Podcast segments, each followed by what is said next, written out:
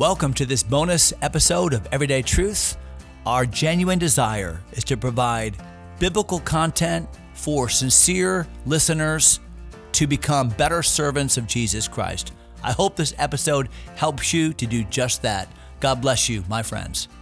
Hey guys, we're here in Corinth and we're in a lower section. This is actually not even part of kind of the ticket price, uh, but it's a lower part of Corinth. Only about 5% of Corinth has been unearthed. Uh, the city was massive uh, during the days of Paul. In fact, it was one of the five largest cities in the world. Think about it Alexandria, Egypt, Antioch of Syria, Ephesus, Corinth, and Rome.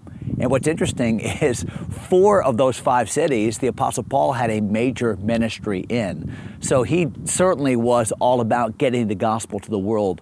Uh, but here in Corinth, there's an exciting stone called the Erastus stone.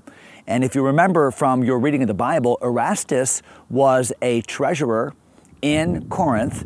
And there's a stone here, and you really can't see it well, but it, it testifies to the fact that Erastus was this treasurer that actually made a donation of a uh, a, a, section of the city. It probably wasn't here because this stone is, is probably been moved around uh, due to, uh, you know, when cities get ruined and rebuilt, the stones get moved around. But the point is this that the Bible again and again and again is validated by historical and archaeological evidence. And this is a great testament that your faith is not just some faith like pie in the sky, but your faith is a legitimate faith that is corroborated over and over again by archaeological evidence. And this is just another example of that.